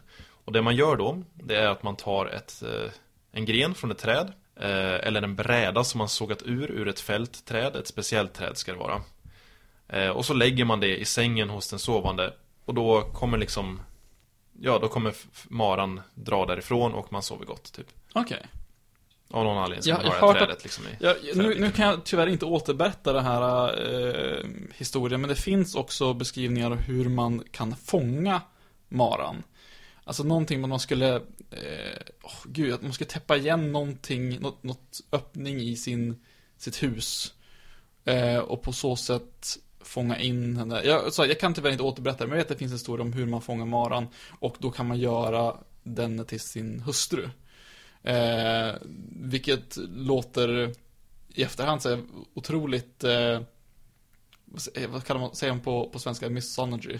Ja, ja, miss, jag, jag Ja. förstår vad du menar. Ja, Och det, då går det ju faktiskt att koppla till det här att man blir riden av maran. Att det var den här mer sexuella biten från början kanske. ja.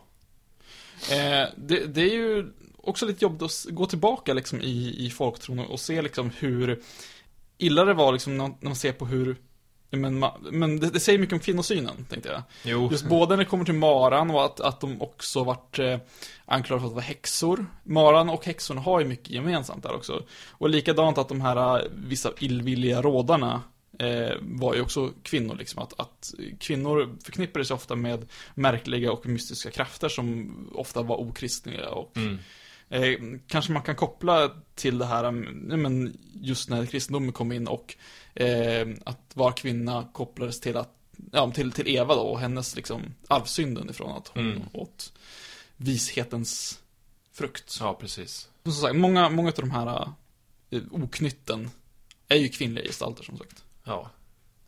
Eh, Jag tolkade det lite fel här när jag berättade liksom hur man skulle bli av med den. Men Okej. tydligen så var det så att eh, Ja, man lägger ju den här trädbiten i sängen och då flyttar maran in i liksom den trädbiten istället. Alltså som att den ja, anden tar sig in i trädet där.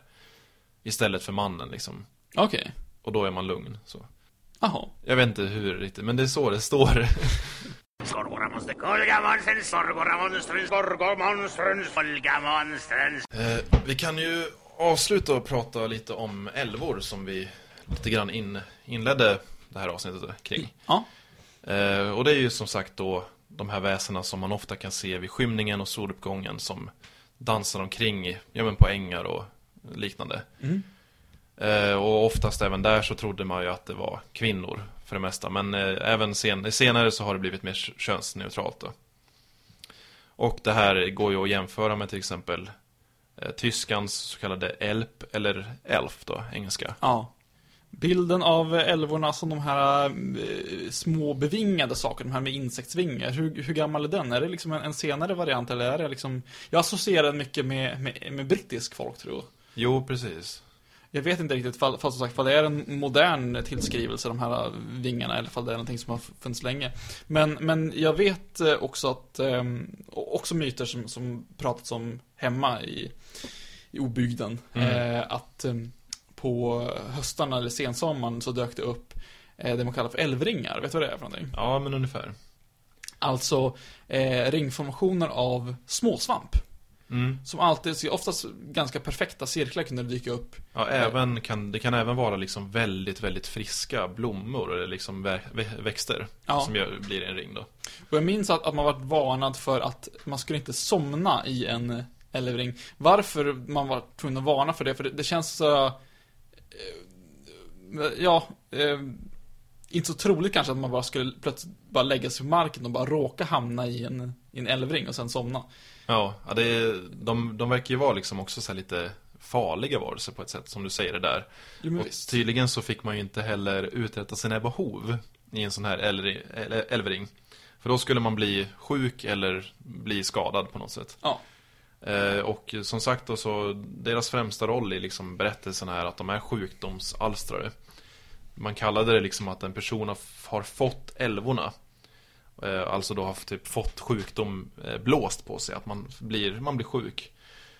Och då blir man botad genom att man får ett så kallat motblås. Att, ja, det handlar liksom mycket om vinden, att ja, men får man en god vind på sig så blir man frisk sen då. Okej. Och det återkommer det här med liksom umgänge mellan, äl- med, mellan små varelser och människor tydligen. Det, Eh. känns väldigt obehagligt när man tänker på liksom att, att man, De är ju väldigt tänker- små i liksom de flesta berättelserna, absolut. Ehm, men, och även här att det liksom ledde till ett rättsfall i det här exemplet som jag ska Okej. ha nu. Eh, 1656 då, även 1600-tal där då. Då var det en som hette Karin Svensdotter som ställdes inför rätta i Västra Häradsting vid Sävsjö i Småland. Och hon bekände då att hon hade fött sju små barn åt Elvakungen. Jaha. Eh, Hon berättade att han hade varit klädd i guldtyg och hämtat de här barnen som de fått tillsammans. eh, Under liksom ett anfall och, eh, får se, och bevittnat och sådär och Ja, han, han hade ju kommit dit och tagit barnen liksom ifrån henne och hon hade blivit typ trött efter det här liksom. Och så hade hon också träffat honom på en annan plats som kallades för Grönekulla där de dansat och sjungit med varandra. Okej. Eh, Och motsvarighet till, till Blåkulla då eller? Ja men precis, liksom Hon berättade på något sätt att hon hade varit med den här Ja. varelsen eh, Hovrätten då bedömde då efter ett tag att eh, Satan hade gjort henne galen och de uppmanade församlingen att be för henne Okej, så de... de, Så de, de liksom tog bort, de såg det väl som att Det var väl under när kristendomen hade börjat komma in att, Ja. men då tyckte de Okej, det här är bara eh, Bluff och båg, hon är galen Ja. eh, vi, vi ber för henne Ja, det är det bästa vi kan göra. Ja. In, in, innan vi hade psykologer alltså, så arbetade vi med, med sådana fall genom att be till dem istället. Ja, precis Ja, titta ett monster! Som sagt så var, var ju älvorna varelser som ansågs ha magiska förmågor och precis som jag berättade tidigare, eh, likt eh, vättar och eh, liksom vittrar då, kunde förvränga synen på dig. mm. De, de hade ju förmågor som också där liknar skogsrået, eh, skogsvarelser som man skulle akta sig för. Och tyckte också om att kidnappa folk. Ja, vi hörde ju den här berättelsen i början Med den här mannen som Mm. blev kidnappad liksom Ja. Och det finns ju en, eh, vem är det som har skrivit den dikten? Jag minns att jag tror jag drog upp den här när vi pratade om Slenderman i förra avsnittet. Eh, det är Älvkönig, alltså en, Ja, ett poem som handlar om hur eh, en man tills, rider med sin sjuke son liksom, ja, antingen försöker ta hem honom till någon läkare så för att han ska tillfriskna och den här eh, pojken då börjar förklara, men pappa, pappa, ser du inte älvkungen, han kommer ridens bakom oss och Mm. det anses då vara en eh, symbol för pojkens sjukdom som liksom blir värre och värre, hans feber och att han börjar hallucinera och att det är liksom, ja, hans, hans liv som försvinner. Men samtidigt som det finns den här eh, folktrosbilden av all, alverna eller älvorna som kommer och liksom plockar barn ifrån och som rövar bort dem till liksom ett, ett, ja, ett vackrare land. Och jag vet inte, har du läst eh, boken eller sett tv som heter Jonathan Strange and Mr. Norrell? Nej, En- inget, eh, inget av det faktiskt Det, jag kan varmt rekommendera, eh, jag har läst kanske halva boken, sen har jag sett hela tv-serien. Eh, Båda är bra. Eh, Kan, kan var- varmt rekommendera tv-serien, den är inte så lång, det är bara liksom en säsong. Och här förekommer ju älvorna då. Eh, som de kallas i, jag tror svenska översättning så, så säger de nog eh, älvor, elf då på, på engelska. Men eh, det är alltså övernaturliga varelser som man, man tillkallar ibland för att liksom få hjälp med magi. Magikerna kan sig ibland utav, utav de här älvorna för att, ja, eh, kunna ka- kasta liksom förtrollningar och sånt. Problemet är att det alltid fanns ett utbyte, till exempel att om man eh, skulle eh, läka någon eller ta tillbaka någon från de döda, så eh, sa alven att, ja men då tillhör halva liksom den här personens liv mig. Ja. Så han, ja, Elvan tog med den här personen då om natten till älvornas rike där de fick dansa liksom hela natten. Och sen återbördade de på mor- morgonen. Och därefter så liksom var ju de här personerna då, eh, ja, trötta liksom och, och eh, onåliga. Och det här blev, liksom blev värre och värre.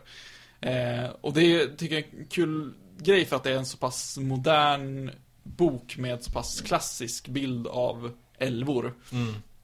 Eh, som är så ovanlig för, eh, för vår tid tycker jag. Jo, men det känns ändå som att eh, om man ska prata om vilka som fortfarande lever kvar mest så är det väl ändå älvor. Alltså att det, där är väl ändå där det är mest folk som ändå fortfarande tror på det lite. Det kan vara så. Liksom i Europa och Norden och så. Mm. Det var väl för, jag vet inte när det var, men det var ju någon fotograf som typ påstod sig ha tagit massa foton på älvor, klassiska älvor med vingar liksom. Ja. Jag vet, det var väl någon gång under 1900-talet tror jag. Eh, och då var det ju många som verkligen trodde att det här var på riktigt. Ja, visst. Och det, lever fort, det har fortfarande levt kvar att eh, ja, men det dyker upp på internet lite då och då att så här, ja men titta de här bilderna på älvorna togs, eh, ja men 1970 så här, bla bla bla, jättehäftigt. Mm. Men det var ju bara att han gjorde fotokonst på ett sätt liksom. Ja. Men som sagt, det är tydligen som att älvor är någonting man ändå vill tro på. Ja. Bland vissa i alla fall. Ja. Och idag så tänker vi mest på Tingeling från Disneys Peter Pan när vi pratar Ja. Men som sagt kan också vara, vara väldigt obehagliga och farliga väsen, så akta er för dem. Somna Ja. inte i en älvring. Vad har vi för mer, tänkte exempel på oknytt och eh, väsen i modern eh, populärkultur? Har du några? Nej. Jag tänker, du har inga. Jag tänkte lite, vi har ju, minns du um, julkalendern Trolltider? Jag gör inte det faktiskt. Du gör inte det? Nej. Jag tror att den kom under 70-talet. Ja, men då har inte jag sett den. Men den har ju gått i repris. Ja, men jag har inte sett den ändå. Ja. Jag minns jag såg den tyckte mycket om den. Och den kom väl under en period då liksom väsen och, och nordisk folktro var väldigt på modet. Jag tror att det, det kommer liksom väldigt mycket i vågor. Mm. De här eh, idéerna om att vi, nej men, hur vi förhåller oss till, till våra väsen. Eh, andra exempel på, på modern populärkultur, förutom då Jonathan Strange Miss Norrell, där oknytt och eh, annan folktro förekommer. Vi har ju, eh, som sagt, filmen Huldran och eh, Trolljägaren av ett, ett norskt produktionsbolag som jag inte minns vad de heter just nu. Nej. Eh, vi har också, har du läst eh, serien Oblivion High? Nej. Av en finsk eh, serietecknare. Jag har inte det. jag har inget exempel på det här. Du har inget exempel på det? Nej, jag har inte tänkt på det. Men ja, jag tänkte i modern tid så är det inte jättevanligt med sånt här. Men jag tänkte att vi ska kanske hitta på några egna moderna småknytt. det är som hur det skulle, för jag tänker de som vi har pratat om har ju mycket, liksom, de är väldigt förankrade i en, gam, i en annan tid. Ja. Med fäbodar och att det var mycket mer fokus på naturen och sådär. Mm. Men vad skulle vi liksom kunna skapa för eget eh, småknytt i vår tid? Åh, eh, jag tänker på... Eh, vad skulle kunna vara? Bussvätten. Mm? Bussvätten. Det är, det är de här små varelserna som lever under sätena i, i eh, lokaltrafiken och eh, gör att bussarna kommer för sent. Ja. Typ varje jävla dag. Där har vi en. ja. Sen tänker jag också liksom, ja men att när man har problem med sitt eh, nätverk hemma Mm. Att man kanske märker att någon fil tar lång tid att ladda ner eller en YouTube-video tar lång tid att buffra liksom Då är det ett litet troll som står längs, alltså utom din, din synvinkel Ja. i, i, vid din nätkabel liksom och står och biter eller står och kanske står och klämmer lite på sladden liksom. Han gillar, han gillar väl typ strömföringen eller någonting. Eller så är det den här, den här eh, tomten som har, har tillgång till wifi nu och som sitter och drar ner eh, Blu-ray-filmer och norpar Ja. all... eh, ja, det, det är liksom inte det här att det är någon granne som snor ens wifi utan det är ett, en liten varelse som bor i lägenhetsbyggnaden och laddar ner saker. Ja. Eller typ skypar med kompisar väldigt, väldigt mycket. Ja. Vi har ju, har ju också eh, kontorsrået. Mm. Eh, och henne måste man eh, se till att vara snäll mot, för annars så kommer er kopiator inte att fungera nästa gång. Ja. Eh, Ilandsproblems-trollet. Jag vet inte vad den gör, men ilandsproblem, det är sånt vi har nu för tiden. Ja. Eh, ja, vi har, har eh, strö, strumpvittran.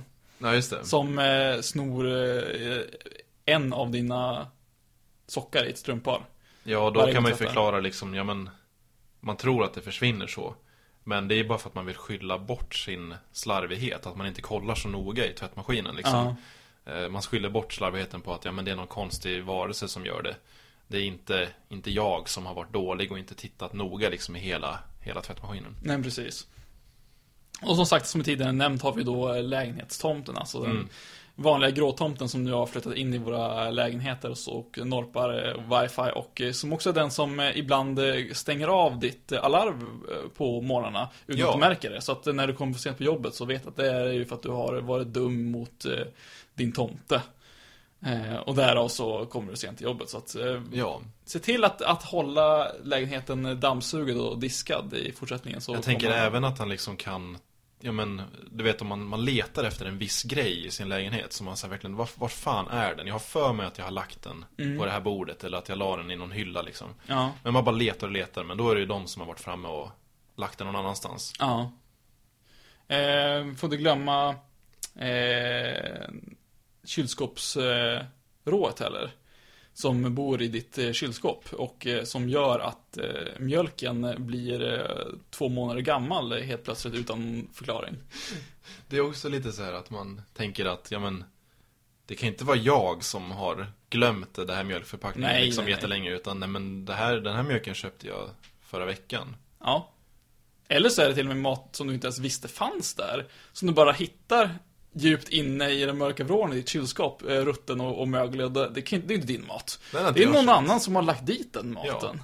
Eller typ att, nej, jaha nu Eller, var, nu var den här maten, nu var den här yoghurtförpackningen helt plötsligt slut eh, Vad konstigt, men då är det ju, alltså då kanske man har varit sugen någon kväll och liksom ätit lite Och inte tänkt på att det skulle räcka till morgonen nej. Men man skyller det på någon jävla kylskåpstroll liksom Det är, samma, det, det är liksom sagt, den, den byter ut din fräscha mat som du hade mot den här ruttna maten som du hittar varje gång du öppnar kylen. Ja, Så att eh, där har vi några, eh, nu är det bara att vi börjar sprida eh, tron på det här så... ja men har vi- skulle inte liksom tillvaron bli lite mer spännande om vi skulle börja rent vardagligt börja använda sådana här varelser igen? Jag tycker, Kanske, ja, men, kanske hitta på några nya moder, moderniserade liksom och, Ja men som verkligen är mer förankringsbara i vår tid Ja, Vi kanske borde göra det jag tycker det. Jag tycker slå sa, slår sag i det här. Slå slag i, sa, slår sa, slag i saken, heter det Hon har ju armar och ben och pratar normalt. Det gör väl inte monster inte? Vi får väl se när vi slår ner henne. Eh, så om ni där ute har några förslag på moderna oknytt eller moderna väsen vi skulle kunna ha nytta utav Så eh, skicka iväg ett mail till Monsterpodden at gmail.com Och där kan ni även eh, skriva in vad ni tycker om oss och även ge oss tips på vad vi annars ska prata om. Eh, Vi har ju ändå hållit på nu i 20 avsnitt och det, det finns ju mycket mer att prata om. Men till slut så kommer ju vår inspiration försvinna lite för att det finns ju de här eh, liksom mer självklara. Men sen kanske vi får börja gräva lite djupare och då vore det ju trevligt med lite hjälp. Ja, och då kan man ju även skriva till oss på Facebook-sidan som man också jättegärna får gilla. Vi heter, den heter Monsterpodden bara, Facebook-sidan. yes. Eh, och som många har märkt så har väl Monsterpodden inte varit den mest kontinuerligt utgivna podcast. Eh, Från början så ville vi väl försöka en gång i veckan. Det blev inte så. Det vart varannan vecka till varannan månad till en gång i halvåret. Väldigt varierat så. Men vi tycker väl ändå att det är en podcast med tillräckligt mycket potential och ett kul ämne och det är kul att prata om. Mm. Eller hur? Ja, det är fantastiskt kul att prata om. Så vi tänkte väl för framtiden satsa på ett avsnitt i månaden. Ja, Det kom ju ett i januari, men februari missade vi, men det, det här är ju marsavsnittet då, så förhoppningsvis så ska vi satsa på att det blir ett även i april. ja, Och så ja, vi blir jätteglada när vi får höra att det finns folk som fortfarande tittar och blir glada när vi, eller lyssnar och blir glada när vi släpper ett nytt. Så det, vi vill ju försöka få någon form av kontinuitet ändå. Ja, absolut. Eh, och om ni har lyssnat på alla avsnitt hittills så får jag väl tacka så hemskt mycket för att ni har följt med oss. Ja, Och eh, om det här är ert första avsnitt så gå tillbaka och eh, lyssna på de tidigare avsnitten. Jag minns inte vilket det första var. Jag tror att det var Frankenstein var första avsnittet. det var nog det. Det finns ju, vi har ju som sagt pratat om 20 olika grejer så det finns ju säkert någonting som kan vara intressant att lyssna på för alla. Och vi har i alla fall en, eh, en, ett gäng avsnitt planerade till Ja. ämnen. Så vi, vi har inte slut, helt slut på idéer än i alla fall. Nej. Så det kommer, det kommer fler. Eh, men eh, håll koll på oss. Och eh, så hörs vi. Ja, tack för att ni har lyssnat. Lyssna även nästa gång. Då ska vi prata monster. And it's a graveyard smash. It's caught on in a flash. It's now the monster mash. Now everything's cool. Drax a part of the band. And my monster mash of the land. For you, the living, this mash was meant to